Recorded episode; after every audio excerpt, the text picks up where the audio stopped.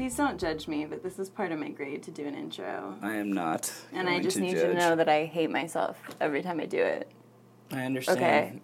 Okay. Okay. I'm Katie Heisen, and welcome to You're Too Much, the podcast where I ask funny people to get overly honest with me. Today I'm in the booth with Daniel Perea, a comedian and screenwriter among many other talented side projects. I first really clicked with Daniel when we were backstage at a live storytelling show, and we wound up having like the most honest, dark, but also amusing conversation that I'd had in a long time.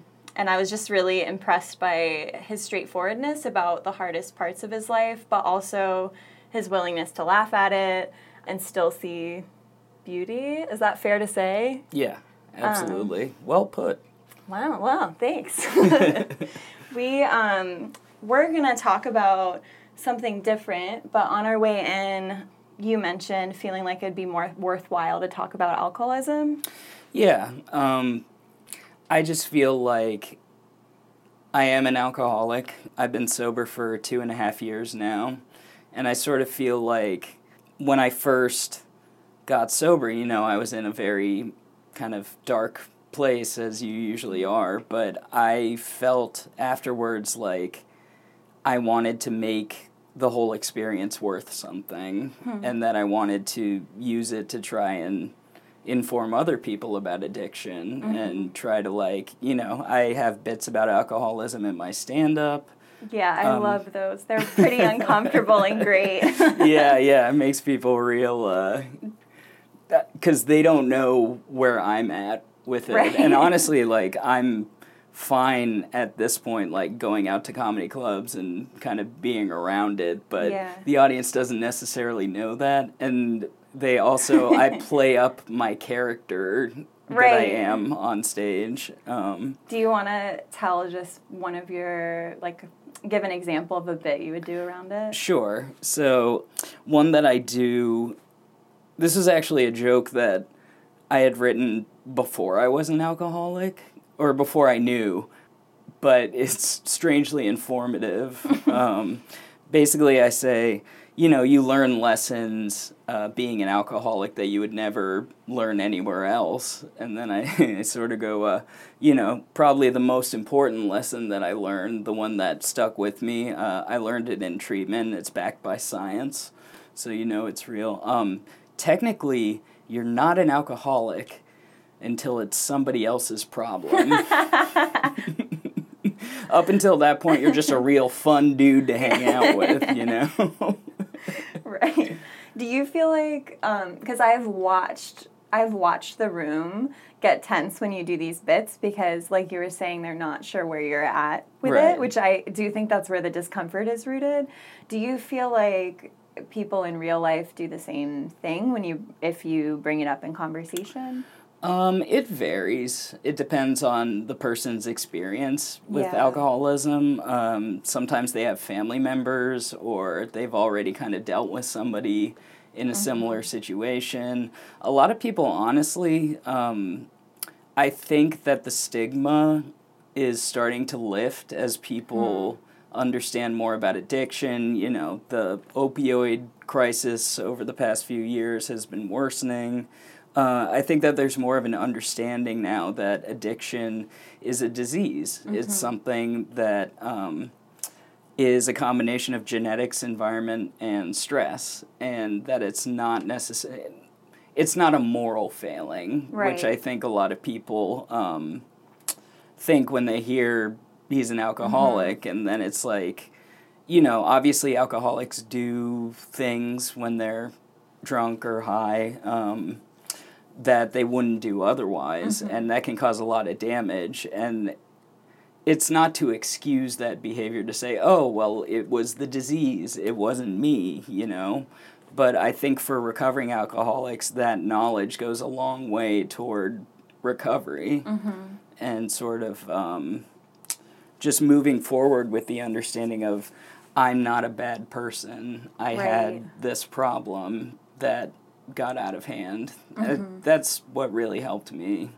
Yeah, because it feels like there shouldn't be like that tenseness people get even after someone says the phrase i'm an alcoholic and people get a little bit tense it feels like why is that there like there shouldn't be a, a stigma there should be no reason why the other person should get uncomfortable Well, I think uh, for a lot of people, um, I think, like on a subconscious level, or uh, people start kind of comparing their own drinking Right. to yours Yeah. when you bring it up, or they'll kind of. I've experienced that a lot where people are kind of like, ah, I don't know, like. I go out a lot Right. and get drunk, so I think that people um, Hmm. don't don't want to look at those things a lot I of the time. I love that that you do where like so you're doing all these jokes about yourself being an alcoholic and then you casually mention that like a lot of people in the audience right then probably also have a drinking problem and you're like pointing out all these people on their like fifth beers and Yeah. stuff and Well, Yeah. it's like the longer you spend going to AA meetings and learning more about recovery, like I'm certainly not the alcoholic whisperer, like, but I can kind of pick them out. Right. Like I kind of know what the signs are and what the symptoms are. could, could I ask like could you talk about that a little bit? Sure.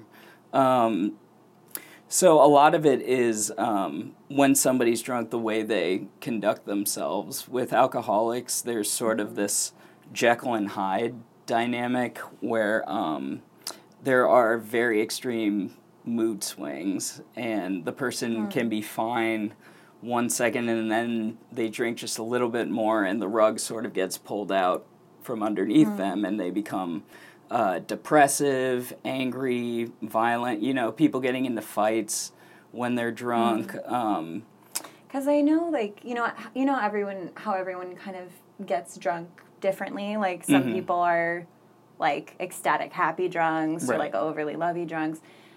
Does it can can you be drunk and have like not get angry or violent, but still have a problem? I think so. I personally do think so. And that's kind of like what that bit is exploring. It's like, You're, the, you're just a fun dude. yeah, the Yeah. guy who's the life of the party may may be as much of an alcoholic as anybody else, but um, without like the consequences of their actions, that guy could potentially just be drinking his entire life and at the rate of an alcoholic. But unfortunately, with addiction, it's hard to know for sure until the consequences started hmm. start popping up. Yeah, because I'd always heard it defined where they say like, does it get, does it impede your life or get in the way of your life or the lives of others? Like it's about Mm-hmm. Right. the consequences of it. Once If- you start missing work, once you start Yeah. Mm-hmm. missing like family functions, where it starts you're not involved in the hobbies that you enjoy Mm-hmm. anymore. And that's that's a slow process. Like it doesn't Yeah. start that way. Because it's really normalized, like even in TV and movies, it's just that, Mm-hmm. um, well, you had a wild night and you're hungover. Right. And look at you living your 20s. you Well, know. it's so encouraged, and Mm-hmm. you know, from everything, I think the media that we consume, um, I, I think it's getting better Mm-hmm. recently, but you know, um, Have you seen any examples of that? uh, The Haunting of Hill House on Netflix Oh, yeah. had a really good addiction storyline that was treated very, uh, in my opinion, it was very true to what the experience is because you see people and they're getting better and they're getting better and then they relapse and there's no kind of like logical A to B um, reason for it necessarily. A lot of the time you can like trace it back to one or two things, but um, it's a disease and it sort of overpowers the logic that that person may have, the rational thinking, all of that goes out the window because addiction um, is a different part of the brain. It's in the midbrain. So the midbrain controls things like sex, sleep, um, food, the sort of the base instincts Right. that people need for survival. And when somebody gets addicted to something, what happens is that drug sort of jumps to the top of the list. So subconsciously, you're associating getting the drug. It becomes a life or death thing for that person's brain. Right. How does sobriety work then? Sobriety is the idea is that you need to completely abstain mm-hmm. from the drug um, or the alcohol. I mean, alcohol is a drug, mm-hmm. but um, because your brain needs time to develop new neural pathways, because like the drug, just your brain gets used to operating with it, and the only mm-hmm. way that it can get better is through forming these new connections mm-hmm. and just sort of giving your brain enough time to rewire itself. So it is possible to change that midbrain? And... Yes, um, it is possible, and but the problem is that you can't use the drug. You just mm-hmm. can't. There's no um, there's no moderate. Right. You you can't. You'll never reach the point once you become an alcoholic where you'll be able to regulate your drinking. I mean, um, not in a healthy way. Mm-hmm. An alcoholic is always going to be thinking about more, even if they're pacing themselves very uh, mm. carefully or saying, like, oh, I'm only going to have two beers. It's the obsession that oh. makes it so if you have two beers, but you're thinking, I really want more, but I know that that would make me have a problem, and mm. I don't have a problem, you know it's the obsession of the mind that um, I'm picturing a lot of people listening getting like yeah, tense right now. Yeah, uh, that's why I think it's important to talk about it mm-hmm. though, because yeah. people need to know um, the signs. They need to know yeah. um, kind of what to look for, and they need to know um, the impact that it can have. For you, was it gradual, or did something trigger it?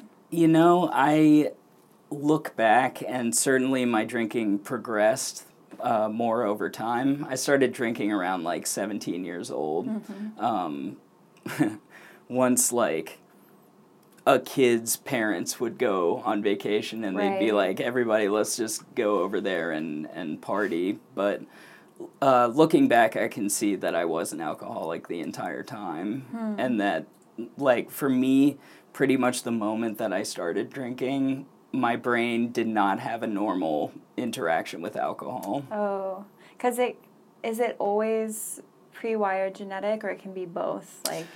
Um, the genetic aspect is certainly very strong, mm-hmm. um, but it's sort of equally important the um, the environment that the person is raised in. Mm-hmm. If people around them are drinking a lot, what is the cultural attitude toward drinking? Right. And then the third component, which is crucial, is stress. If you mm-hmm. put enough stress on an addict, um, they will develop a problem.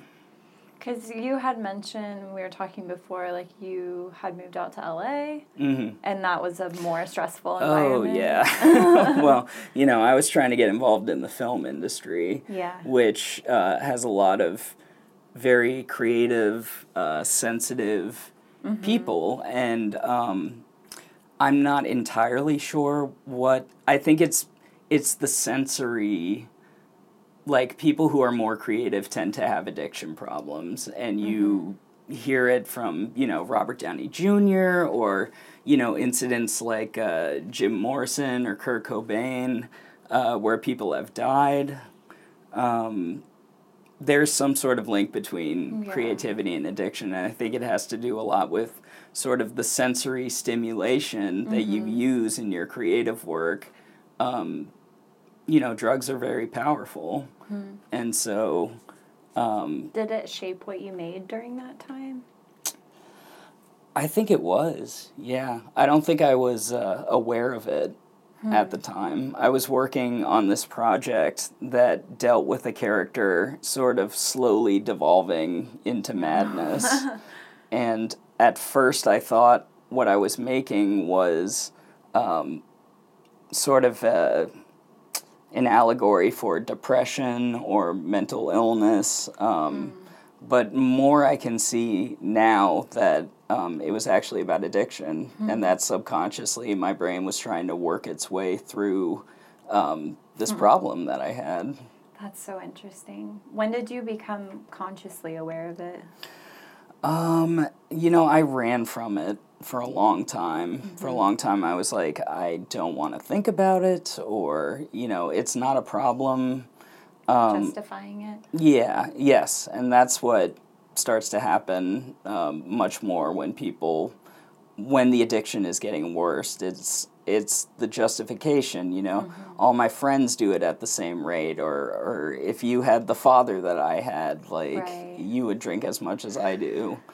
Um, you kind of surround yourself with people who are going at the same rate as you Yeah. because you don't want to feel like it's a problem. Um, I became consciously aware of it. Uh, I was in LA and I went to go visit my friend in Manhattan Beach and we got a few drinks. And then we wanted to keep going. So we went to the supermarket. And this friend uh, is a functional alcoholic. Like, uh, he drinks frequently, but just hasn't had the kind of uh, consequences that somebody would need to stop. So he's maintaining. Um, but we, you know, got a bottle of whiskey and we were just like on the side of the road slugging it back. And um, I decided to try to drive home. And I put myself in an extremely uh, dangerous position. My car uh, was almost totaled Wow. and one of the tires blew out and I was driving on the rim by the time the cops pulled me over. Um, wow, the timing of that is crazy. Like, if, if the tire hadn't blown out, would you have just continued home and not? I was trying. Yeah. I, I remember, you know, once you're you're in a blackout state and there are little uh, little memories that you have afterward. It kind of felt like my brain kind of came back online when I was hearing this crunching noise coming from my car, and I didn't know what it was, but I was sort of just trying to um, power my way through it. And I was stopped by the police, and um, I mean, I gave them everything that they needed to. Right. Uh, it was very obvious that I was drunk, and um, I got arrested for drunk driving, and that was the beginning of me understanding, or not even, I knew before that, but I was starting to have to confront it because it was getting to the point where now there were kind of more serious consequences. Um, and the way that I justified, so I tried to go. I, I said I need to stop drinking. Like, I need to take a break. Hmm. At that point, I wasn't, I still wasn't saying to myself, I'm an alcoholic. I just said, I drink too much and I need to take a break. Mm-hmm. And I thought six months sounded good. That sounded like an amount of time where if I don't drink for this amount of time and I prove that I can do it, then I'm not an alcoholic and I don't have a problem.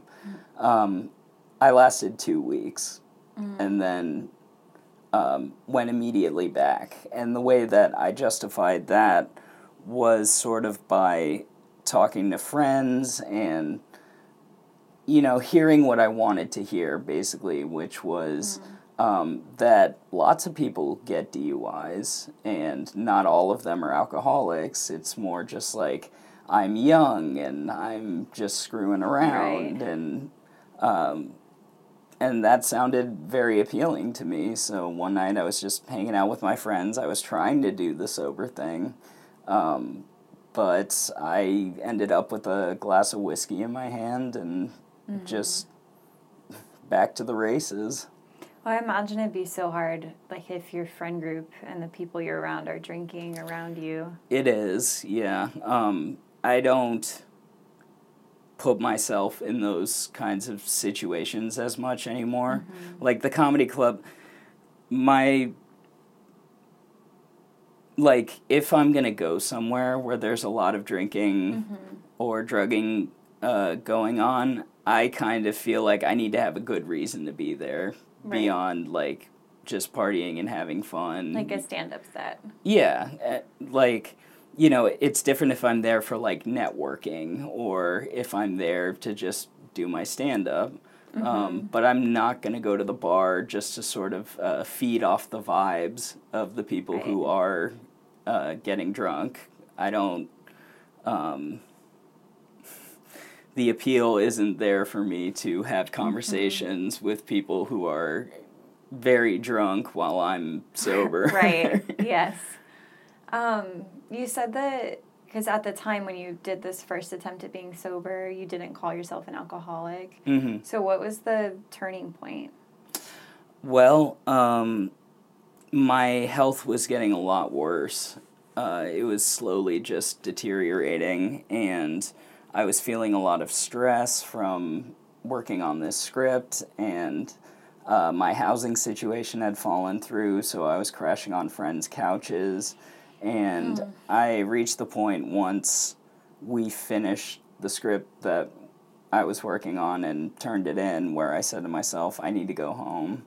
Um, To Gainesville. yeah, Yeah. yeah, back here because I didn't know what else to do. And um, lots of addicts and alcoholics, it's a good way to uh, justify things is it's the place.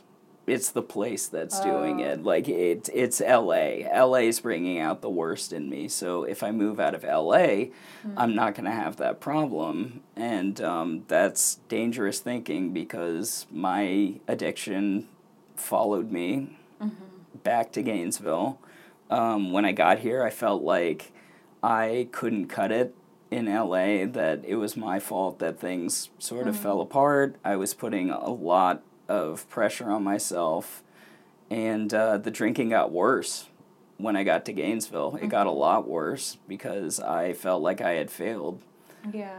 and um, you know i still have some high school friends around here i grew up here so i know people and we would just get wasted. And um, before long it was halloween of 2016 and i uh, tried to drive again. Um, drunk driving is something that i would just consistently do um, because I love driving. And I love drinking. Right. so put them together and you got yourself a real combo. Um, but that was something that I kept going back to, and um, I ended up getting pulled over again, and uh, I got arrested a second time for drunken driving. And between those two, actually, there was an incident where, again, I was drunk driving, but uh, the cop just gave me a reckless. It should have been Oh. a full DUI. Um, I have been arrested for drunk driving three times, and it, all of those three incidents happened within one year. That is pretty. That's a pretty clear indication of this being a problem. Because if you had any control over it or any presence of mind to make a clear choice after the first time, it's Right. not like you would have. Yeah, um, I remember the first time that I drove drunk after getting arrested for drunk driving. I just looked at myself in the mirror and I said, "What is wrong with you? What is like this is the thing that you know will just screw up your life. Like how could you do this again?" We've already been arrested for this, and um, it's it's insanity. It's just you're not in the state of mind to be able to make good decisions. Right. I almost feel like your choice of pronoun there is um, accurate, where it's like we like we did Yeah. this again because Yeah. it, it yeah it does feel like there's it's another person when you're drunk. Yeah, it feels like um, my addiction almost has a mind of its own. And that's something that gets better over time, but it's something that's still there after you get sober. Uh, they say in AA meetings, your addiction's in the parking lot doing push ups while you're sober. So it's waiting to find a way to get what it wants. I almost view it as like a chess match, you know, where my brain, uh, if I don't go to AA meetings, if I don't Mm. meditate, if I don't take care of myself, if Mm-hmm. um, it just opens more opportunities for me to just say screw it. Right. After the third after the third one, is that when you got into AA? Yes, And they make you say it. they do. Yeah. Yeah. Um, you say, "My name is Dan. I'm an alcoholic." Um, some people aren't ready to get to that point. They'll say, "Just visiting," Mm-hmm. um, or you know, here for support. But for me, it was important to say it. Yeah. it was really important for me to just say I'm an alcoholic so that I could find a way to move forward after that. I was just tired of uh, running. I was tired of lying to the people in my family, to myself about the nature of my problem, and um, admitting to myself that I was an alcoholic was the most freeing thing that I ever did. That's interesting. Did you go through the spiritual component of it where you have to like kind of The higher describe what your power? God yeah, the higher Yeah. power. Um, that's a part that a lot of people kind of get hung up on. Um, Like they don't want to do the program because they don't want to do that step. because it's viewed as sort of a, a religious cult Like kind of manipulative. yeah but the trick is um, and i have a sponsor who's very intelligent he's a biologist he's been sober for 18 years. He's a man of science and mm-hmm. fact and he prays.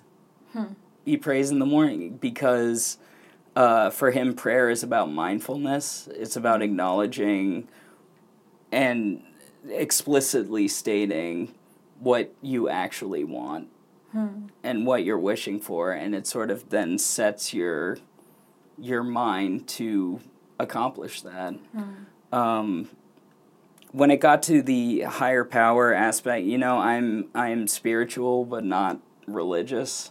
I don't believe in um, a conscious god that's watching over what we do and making uh, arbitrary moral judgments you know? Like um, i would imagine that if there were a god its moral standards would not look like humans Yeah. you know yeah, I agree with that. so I think whatever's actually going on is is far more complex, Mm-hmm. and I believe in a general spirit of the universe where we're all connected to one another, and the energy that we put out has ripple effects, and um, that's more what I was able to tap into when it came to the question of a higher power. Um, really, what the higher power step is about is just admitting that you are not the center of the universe, that there are things outside of yourself that are sort of worth protecting. and kind of that acknowledgement if you're not in control, you're not in control of everything. Right. You need to to yield the idea that oh, I can fix this or like oh, it's you know, reaching out for help or admitting, you know, I can't do this on my own is something that addicts have a terrible time with. I you know, still struggle with that. I try to fix all the problems that pop up in my life because, you know, because you don't want to feel the pain of things not working out the way you want them to. Oof.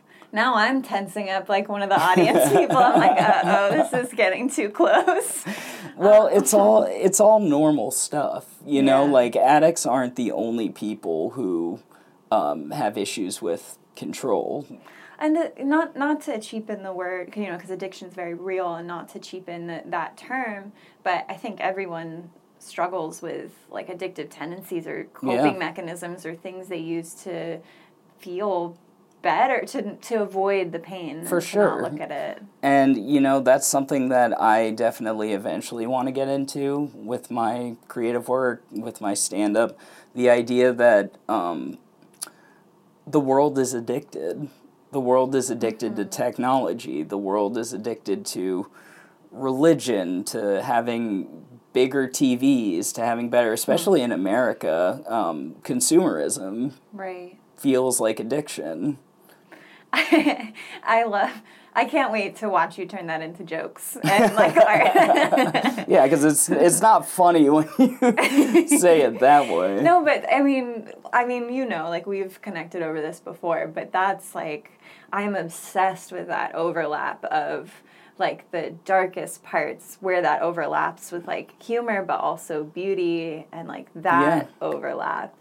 Um, and you're particularly not to make you feel awkward, but you're particularly good at that. Aw, so I was you. saying that half jokingly about like, yeah, I can't wait to hear you make a joke about that, but I also like I can't wait to hear you make a joke about yeah that. you know it's i want to be able to use my experience to contribute to the conversation that's really important to me because i feel like that's what i can offer Yeah. i think for a lot of creative people there's this struggle early on of you know am i doing something that's inherently selfish by pursuing right. Yeah. art? Is this something that's tied up in my ego? Is that why I'm doing this? I know I. I can't relate. I can't relate. but um, what Go would you I guess what would you say to someone who might be listening who is having that antsy feeling and is like mm, like Mhm. I feel like I'm relating to this but I don't want to deal with it like what would you say to that person I would say to that person, let's see. not to make this all like Oprah and self No, no, I, I think it's um, talk to people. You know, talk to people about what's happening in your life. Um, communicate because isolation ultimately is what takes a number of addicts and alcoholics out.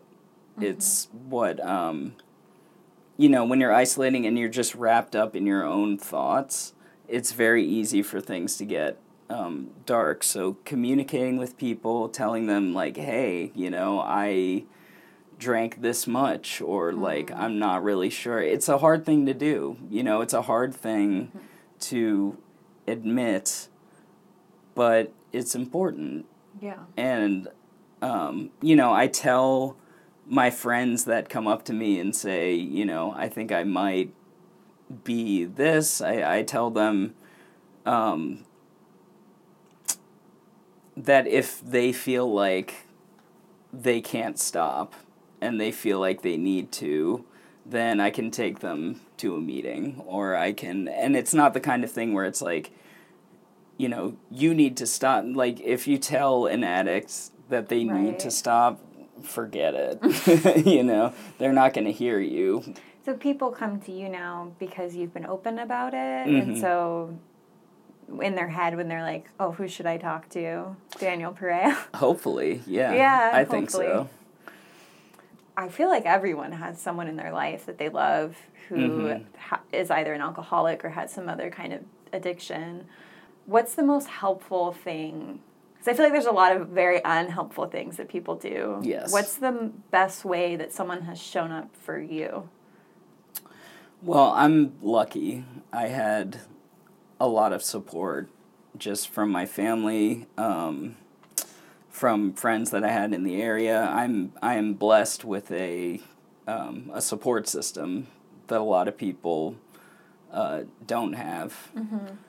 I think the my mother um, dealt with this with my brother because he's also an alcoholic and with me and i think for a while she blamed herself blamed her parenting techniques and i kept insisting to her um, i told her mom it, it has nothing to do with you.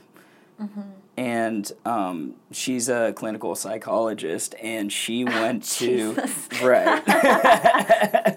So this whole picture's starting to kind of come together and crystallize. Um, she went to a number of different addiction conferences where experts in the field were talking about the science of it um, how it works in the brain. She, went to try to figure it out, to do something? Well, not necessarily to do something, but just to um, to understand more. And that level, I always really appreciated that Mm. because that level of trying to um, understand why a loved one is doing these things instead of saying, ugh, well, you know, Right. they're just going to do it. She really wanted to know um, what was happening.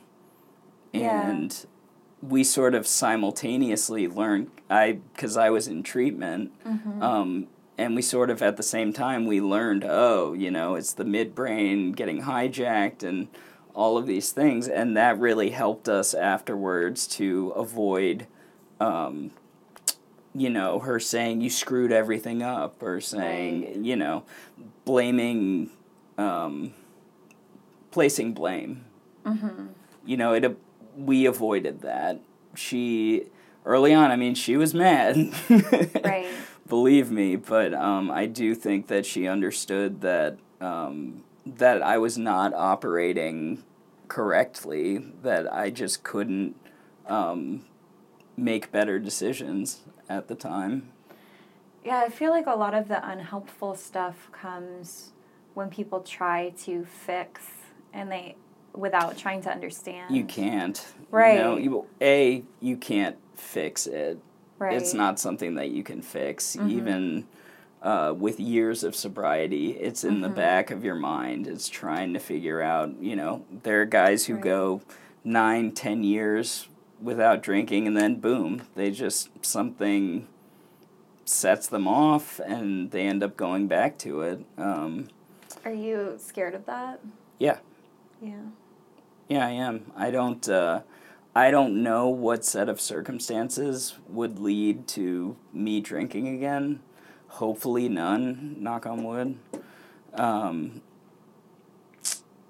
but yeah, you know, I do think about the possibility that I may relapse, and I talk to my parents about it. I talk to the people who are close in my life about it. Um, because I just want them to be prepared in Mm. in the worst case.